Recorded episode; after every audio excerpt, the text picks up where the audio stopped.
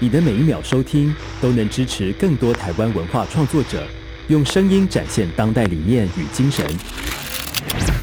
加入静好听订阅会员，一天八块钱，成为知识有价的实践者。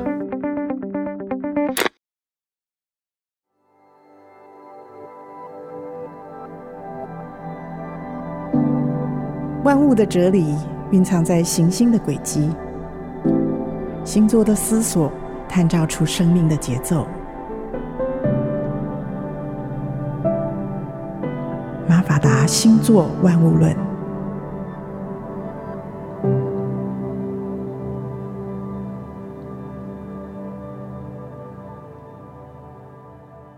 嗨，我是马法达，欢迎收听由静好听直播的马法达星座万物论。占星学的太阳系这几颗行星里面，有一个特别严厉的老师，那就是土星。土星呢，总是带给我们考验啦、挑战啊，不让我们不劳而获，要我们用辛苦的方式去学习，还要付出时间跟努力去克服内在的恐惧或是被否定的那种感觉。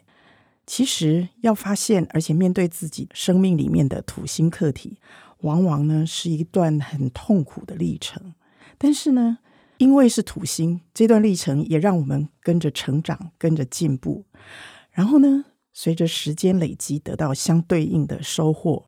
今天的特别来宾呢，可以说是一个非常典型的摩羯座土星成功的代表人物。我们今天呢，看到他有很多杰出的成就。其实都不是平白得来的，一切都是他自己努力跟辛苦得来的。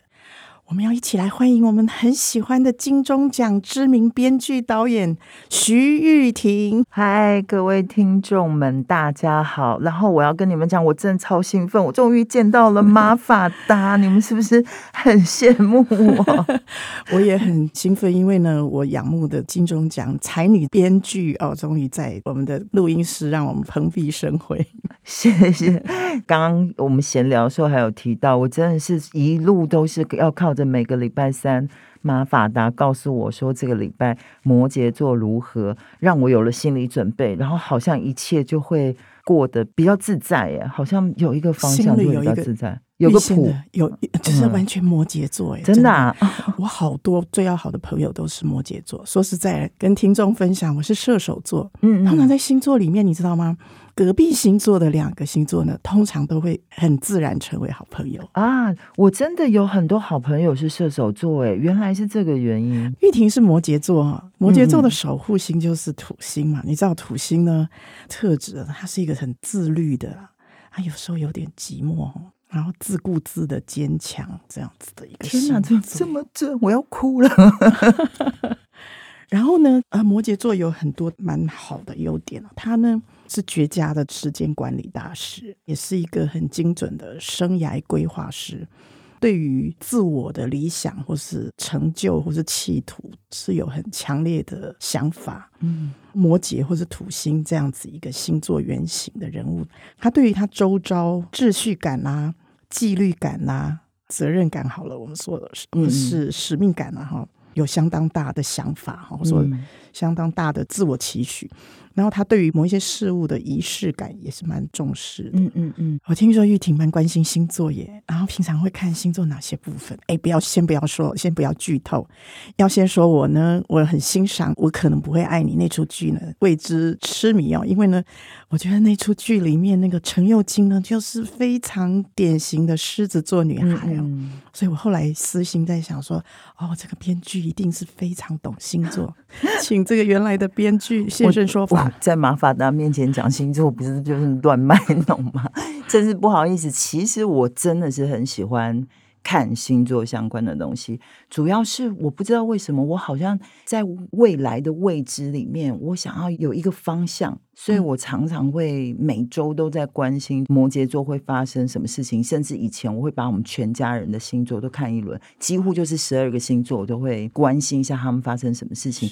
可能看过以后就会忘了，可是不知道为什么它会存档一些东西在你的脑海，有一个方向。是，我觉得这好像跟摩羯座需要一个方向是非常有关系的，是不是？摩羯座善于规划未来，规划自己这样子。嗯，可是你是我听过非常夸张的摩羯，连家人。们都被你规划进来了，就是想要关心他们，然后就提醒他们。啊、所以我的家人其实有时候是很受不了，他们就说：“你不要再那么给归给拐了，一天到晚。”但我只是觉得有一个知道说啊，本周的状况是什么时候，你可以规划一下这一周，不要白走冤枉路。嗯，因为我觉得好像是我在土星的守护之下，我每一个创作每一次都要走非常多的冤枉路，然后再找出那个真正的方向来。嗯，事实上后来又整理出心得，这是世界上没有白走的路。嗯，每一条路都有一个原因会让你绕道而行。嗯，因为那个绕道可能你更坚定了你的方向，或者你找到了一个新的方向，所以我才只是希望说稍微知道一下每一段时间我到底在哪里。在哪一个丛林里面，相，相对的人生坐标，对对对对对。那我可能不爱你这个作品，也是当时我其实自己本身有很多狮子的部分，所以是我们要剧透一下，你的命盘里面呢，很重要的星星在狮子座，比如说你的上升是狮子，哦，月亮在狮子，然后呢，你的木星在狮子。啊，哦，我还有木星也在狮子啊，木木星也在狮子，所以我自己是比较喜欢我狮子的部分。我觉得摩羯太苦了，太严厉了，对，太压抑，对，压抑，还有那个孤寂感。我比较喜欢自顾自的坚强，对，所以我就把陈又青形塑成我自己比较喜欢我的自己的那个部分内在。可是我不晓得我把陈又青写的好不好，希望老师帮我认真一下。写的写的极好，所以 成为这个星座老师的每日追剧的一个 谢谢。因为呢，你的剧本呢，我刚刚说总是深深打动很多人的心啊。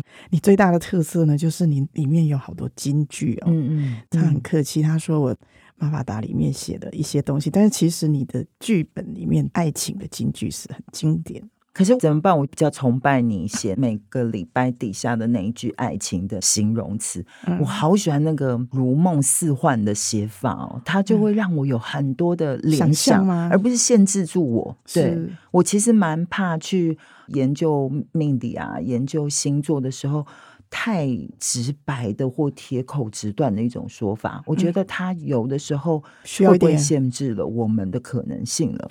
其实也是，就是说星座它给你一个方向，嗯、所以我在下笔的时候给他一些空间。嗯，我就是喜欢那个空间，我觉得它让我在里面可以一边寻找自己，而不是别人刻画的我自己。是，我要念念几 句呢，很有土星气质的经典台词。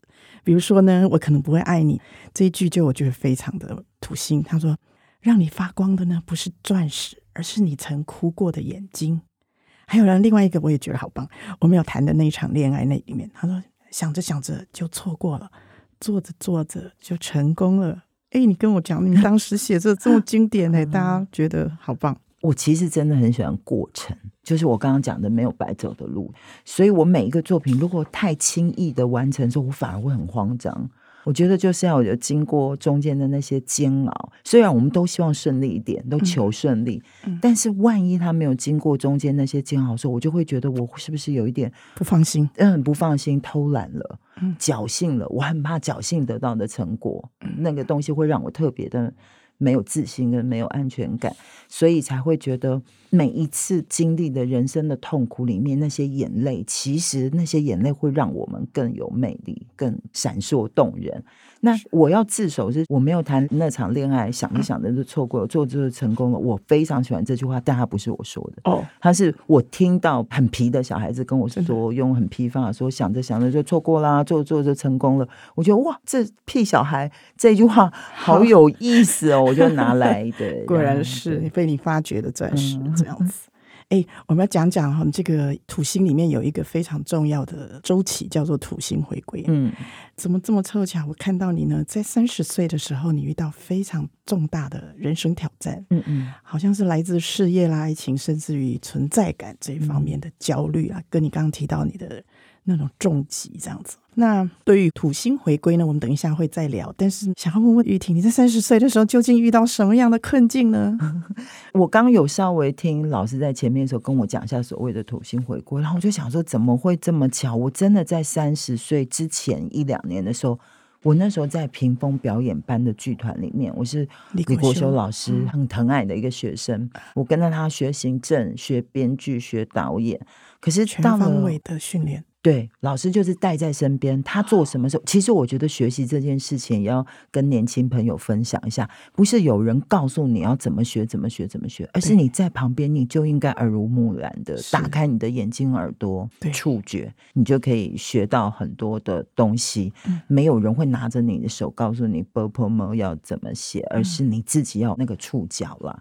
那所以我觉得我还算蛮好的学生，所以我就跟着李国修老师旁边有多学。学习，所以在各方面都有涉猎。可是当时我在屏风比较主要的工作，虽然有学习，但主要工作就是行政工作。嗯，可是我开始有一点点不满足，要写作，要编剧。我开始想创作，创作，我觉得行政东西我驾轻就熟，这个驾轻就熟，我觉得是罪恶。就是你会拿你最熟悉方法做一件事情，说那件事情就不再纯粹，嗯，不再真挚了。所以我开始想要去挑战创作。可是身为土星守护之下的摩羯座，我又很务实，我又怕自己饿死，所以我就是在两边挣扎，就是梦想跟 务实跟面包，对对对，在挣扎。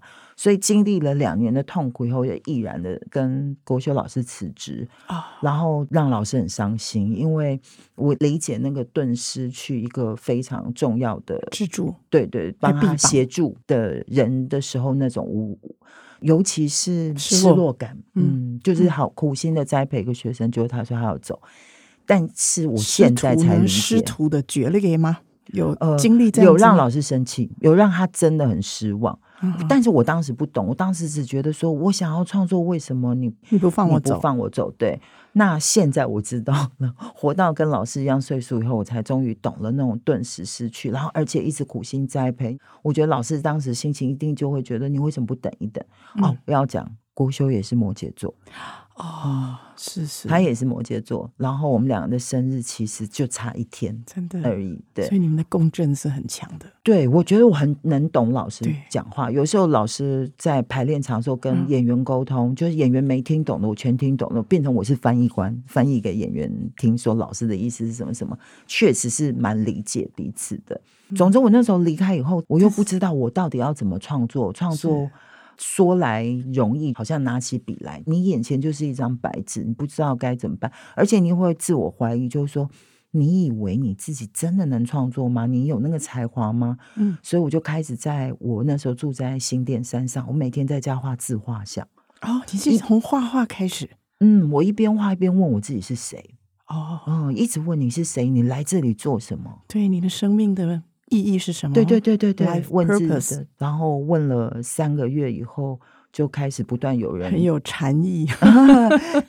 但是我觉得我需要跟自己对话，也就是在那三个月开始，我学会了常常对跟自己对话。但你的基本的训练是相当够了，因为跟在国秀老师边上，老师帮我扎了很好的基础。那素材呢？丰富度呢？对，要从自己的人生吗？还是别人的人生？一开始要进入编剧界的时候，你一定都要写别人叫你写的题材，嗯、因为你还不是一个成熟的编剧。嗯、然后那个年代，台湾的偶像剧刚好开始，就从《流星花园》开始有了一个非常好的基础，所以大家开始都想要写一些俊男美女的、充满梦幻的、粉红泡泡的戏。嗯、那我当时也抱着一个想法。你如果只挑哪一种题材去写的时候，你这样子好像眼界太小了。你应该碰到什么题材，你都能把它写好，你才能练笔练得很成功。所以当时就跟了很多前辈，也跟了黄小弟老师，跟了柴智屏、柴姐，然后也跟了编剧界一个前辈黄志祥老师一起，各种题材我都涉猎，然后在各种题材里面，我好像都得到他们的信任感。哦。这很大的鼓舞啊，都是名家，对对对，然后就觉得说，好像自己真的还不错，还不错，对，就开始尝试写自己的。因为呢，我看那个记录上面，你好像是从两千零零六还是零七就开始。其实是得奖的入选的常胜军呢，这个对，常常入围金钟奖。嗯、然后我那时候就是说，我不想要得奖，我不晓得这是不是也跟土星有关。我不想得奖，但我要年年入围。是，嗯，我觉得那样子就表示你的水准 很整齐，然后作作品相当的丰富，所以我才才问你说，啊、呃，是不是有土星的定力让你写作每天要写多久，然后每年都有而且频率很高，而且很一致。对啊，我当时是真的感疯了一般的写，我可以从早上起床以后就忘了刷牙洗脸，就一路写到半夜一两点。然后才想到自己没有吃中饭，没有吃晚餐。然后我那时候住在新店山上，我就打电话给好朋友求救，说我好饿，但山上都没有吃的，我，我们家冰箱也空的。然后泡面来，对对对，朋友 就在底下的夜市买一些东西带上来给我吃。嗯、那时候真的可以疯狂的这样子，每天每天的写，而且我有个在业界还蛮好的口碑，就是我一定提前交稿。哦，这是一个绝大的这个优 点，嗯、真的是这是摩羯座的优点，准时。你真的这样，我听过，你不但准时，还提早，真是太厉害。因为我就是想说留一点时间，让万一我写不好，还有时间修改，嗯、不要耽误到。因为那时候都是边写边拍的一些状况。对，灵感怎么来呢？很压迫，然后灵感没有怎么办？灵感这件事情我好难形容哦，嗯、但是。我一开始因为仪式，比如说借由瑜伽啦，或是冥想啊，或是散步啊，或什么 whatever。我觉得我总是在跟自己对话，我的仪式就是跟自己对话。哦、我觉得我们人组成的情绪是一致的，只是比例不一样。嗯、每一个人都有喜怒哀乐，然后半喜半怒半哀什么的，就是这些组成，然后小奸小诈都是一致，只是每一个人的比例不一样。所以，当你要写一个角色，它的特点是什么时候，你就是要想办法把自己那个部分拿出来跟那个角色共处。所以我大部分写剧本都在反省自己，但是你自己要有很多面相，因为你写出来的人物是相当多的面相的哦。嗯，就是把自己跟那个人物相类似的面相拿出来跟他共处、放大，顺便去理解自己。原来其实有一点小奸也无所谓，小炸也无所谓，人嘛就是这个样子，真是好。哎，其实我们要回到我们的星座了。我们刚刚提程又青里面的狮子座哦，嗯、那其实我要剧透一下，就是我在西洋的电影里面哦，其实有看到有一些创作者他把星座的人物原型哦，在人物刻画上把它显现出来。比方说大家都很熟悉的《哈利波特》，嗯嗯，《哈利波特》就是罗琳他自己同一天生日嘛，啊、就是他自己就是一个狮子座。嗯，然后呢，他的好朋友，我们说狮子座的隔壁，我们要讲到刚刚那个就是。处女座，对不对？他的好朋友、哦、妙丽，妙丽就是一个处女座。哦、那他们也蛮典型，因为处女座我们印象里面就是一个模范生，嗯嗯嗯，嗯，然后很重视完美完美啊，嗯、然后成绩啊，或者什么自我表现啊，都是很执着的。然后，那就是妙丽处女座。至于他另一个好朋友荣恩，荣恩他是双鱼座，他常常梦想他自己是一个，哦、就是说他没办法达到，但是他有很多的梦想，也是个浪漫的浪漫派。对对对，还有一个有趣的事呢，我后来在剧里面去看星座，我就把脑筋动到什么，哦、动到《红楼梦》。哦，你知道吗？我们的《红楼梦》呢，那个贾宝玉呢？你猜他什么星座？贾宝玉他很，因为我爱水瓶男，所以我就把他归到水瓶座，也很接近。他是风象星座啊，双子吗？对，他是双子哦。当然，出于星座专家的这种职业惯性啊，我在看的时候，因为我看到他那个《红楼梦》的六十二回啊，那个时候在讲他们的生日嘛，嗯，那生日 party，知道大家就说哦，这个谁谁谁。宝姐姐如何如何啊？然后元春姐姐如何啊？黛玉如何如何啊？谁的生日如何这样子哦？所以呢，就发现了宝玉是双子，然后你猜黛玉是什么星座？一般市面上好像大家都把它归到双鱼，是不是？对，他是双鱼，嗯、是一个比较善感的嘛，对对对，善感。其实因为他出生是农历的二月十二啊，所以其实这样计算过去也是蛮合的，这样。玻璃心也是有点复杂，情绪上这个对。像个海绵呀，然后我们回过头来，我们要讲我们的土星回归了。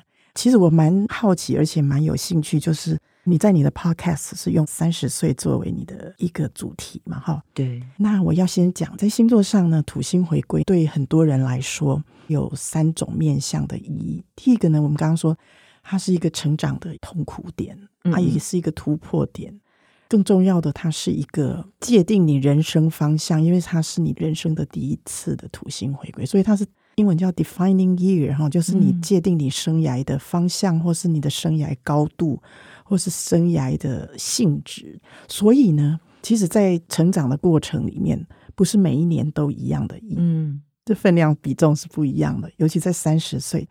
土星回归大约是在二十九点五，一直到三十一岁左右，你会感受到。所以在二十八九岁，大约是我们大学毕业了，研究所念完了，然后进入婚姻或者进入职场，有一段时间稍微成熟一点。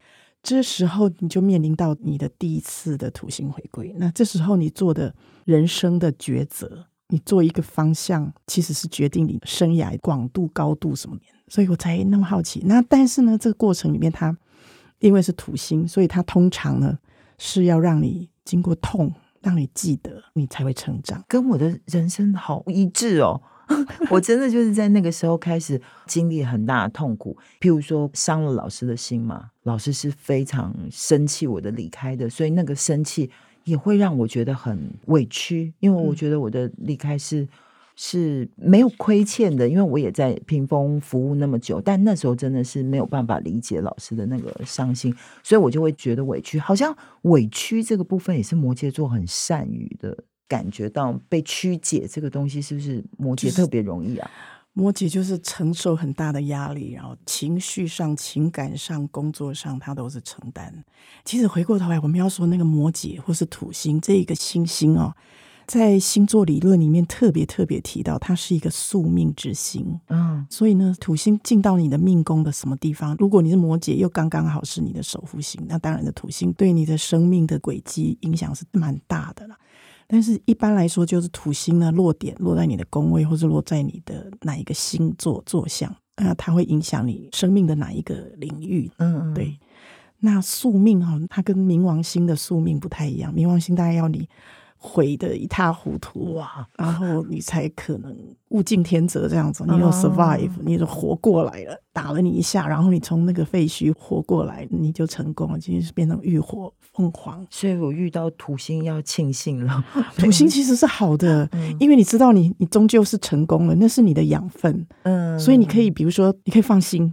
就说：“哎，我现在吃苦，我知道有尽头。土星这件事情是好的，哦，有道理。对，土星是有尽头，对对，对。你知道有尽头，这是好的。嗯、你知道，呃，眼泪过去了，然后美丽会留下来，但是你要撑得住。对，他跟我处理事情性格真的也蛮像的。我就是觉得苦尽会甘来，然后您现在吃的苦越多，将来的回向你的东西的善跟好会更多，就有这个莫名其妙的执着在这。土星，我们在说的就是你。”我们刚刚说宿命嘛，哦，那就是你此生的生命功课嘛。嗯嗯，那当然每一个人他的生命功课不太一样，要看他的落点的宫嘛，哈。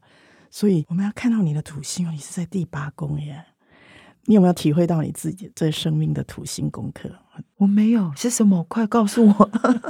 好紧张，没有没有没有，这就是人际关系啦。这个在第八宫这样子，哇对，就是遇到不愉快的，或是逼迫你毁掉重来那样子的人际关系，这样子。哦、脑海里面好多片段的回忆涌入，好像真的是哎、欸，我有几度都是因为友情的打击，然后或者是情感面的打击，嗯、就它让我断然的结束了某一个阶段的自己。就是譬如说，我以前是很鬼混的学生，我在学校都不学好，都每天跟朋友翘课去跳舞什么的。但是当时在一群好朋友里面，有一个好朋友，他不知道为什么莫名的排挤我。然后那个排挤让我很受挫，而且他是我很重视的朋友，是于是我就花了一整年时间不跟这群朋友鬼混，我就跑到学校图书馆去把学校图书馆小说全看完，不得了，变成凤凰回来了。对，结果他真的帮了我一把，哎，成为很大很大的养分。是，嗯、玉婷在静好听哦，也有一个你自己的 podcast，叫做 《陪你三十岁》。嗯嗯，跟着我们的土星回归这话题好近啊！你在里面告诉即将三十岁或是正面临三十岁的年轻朋友说：“哎呀，不要怕，这一切都会过去，这都会成为你的养分。”哎，跟我们刚刚讲的好像哦，嗯、真的是，这真的是我活过来的心得啊！三十岁的年轻朋友们。在痛苦当下，你当然不会想到说：“哎对，这是养分。”你就觉得讨厌死了，嗯、对不对？但大部分的人可能会想逃避啊，充满怨念啊。嗯，你怎么撑下去？真的很难呢。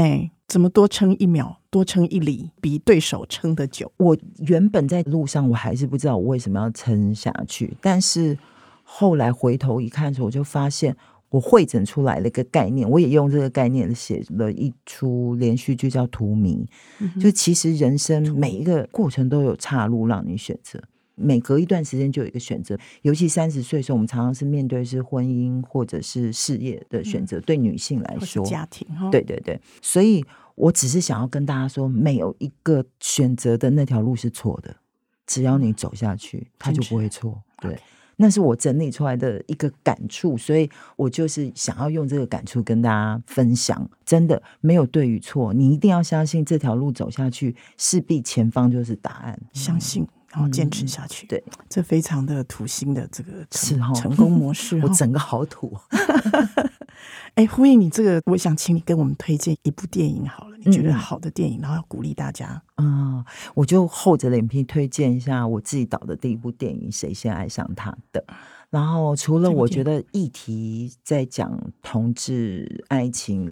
在我们不理解或者是限制之下，导致了很多的悲剧。他讲一个同志的妻子生了儿子，多年之后才发现自己的丈夫是一个同志的那种荒诞与悲伤、荒凉的悲伤。我们用喜剧的方法写了这样子一个感伤的题材。然后我觉得我要重点跟大家分享，经历了好多的痛苦，是因为我第一次拍电影，所以我把它拍烂了，就是整个电影拍烂了。所以我们初剪剪完的时候，是所有的。投资方或者是亲朋好友都跟我们说，要不要不要上映了？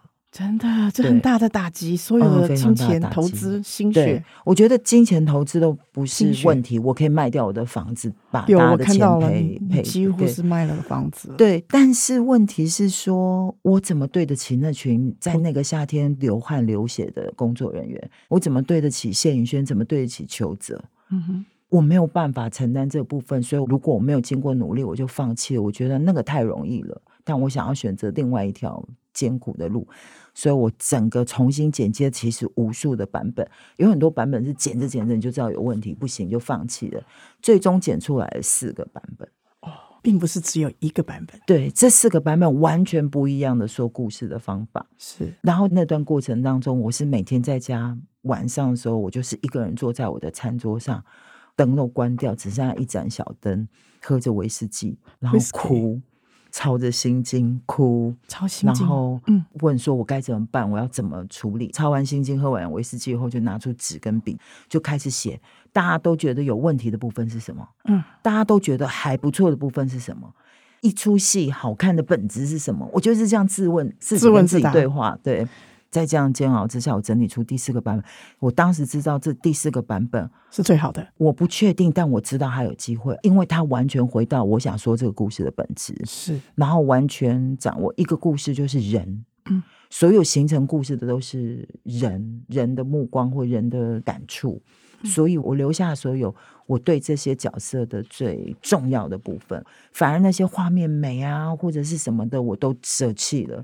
然后我用重新的一个结构的方法来串起这故事，几乎是把这个故事从最后一场倒过来叙述，这样子整个都乱搬方块。那还好，我当初身为编剧锻炼很好的结构观念，所以搬了方块。我记得我搬好方块，第二天去跟另外一个导演徐建开会的时候，徐建非常愤怒，他觉得我在瞎搞电影。他就说，才写了五百字骂我。有有有，我看见那段，说电影这么神圣东西，你怎么可以这样子玷污了它？什么什么？那我当时看到的时候，我觉得说啊，还好他骂我，诶，他骂我的那番话，就是我自己不太确定部分。他越骂我越清晰，知道说，对我对了，这个版本对了。嗯因为他所有东西我都可以攻破，他所有骂我的点我都有道理可以攻破的时候，就表示我找到答案了。所以剪出了这个版本以后，我记得当时否定掉我们的华纳兄弟这个片商，就是买片商，对他们本来在我们初剪或第二个版本的时候都说谢谢啦，我们下次再合作。就我拜托他们再看这个版本，是就他们也很好，再给了我一次机会看了这最后版本。我记得一看完的时候，华纳的石总就回过头看着我，因为他们坐在比较前面，我躲在很后面看电影。他们的放映厅里面，我躲在很后面看，他就回头问我说：“你是谁？嗯，你重拍了哪些部分？”我说：“我完全没有重拍，我就是重新剪。”他说：“天哪，你是谁？你怎么可以把一部没有救的 片子剪成了？”他就说这部片子会得奖。是，真的是恭喜，嗯、真的是太感人，所以我才要把这部片子跟大家分享。我记得那时候我把这个故事在网络社群上跟大家分享，我们剪了四个版本，所以很多观众都说跪求前面一二三版，他们想要看看差别多大。希望有朝一日真的可以把这三个版本，这故事让大家知道说前面有多糟，后面我们努力就一定会选择出那条最棒的路。这非常的摩羯，非常励志。然后我要用你自己的话去说，让所有的摩擦都是让我们变成更好的人，所有的挫折都会是成为更精彩的剧作。谢谢。呃，今天非常谢谢玉婷导演跟我们的分享，也谢谢大家的收听。我们这一集谈了占星学里面呢，土星的精神跟意义。下一集呢，我们要聊的是什么行星呢？请继续锁定马法达星座万物论，记得按下追踪关注，就可以收到新集数的通知哦。我是马法达，我们下周见，拜拜，拜拜。想听爱听，就在静好听。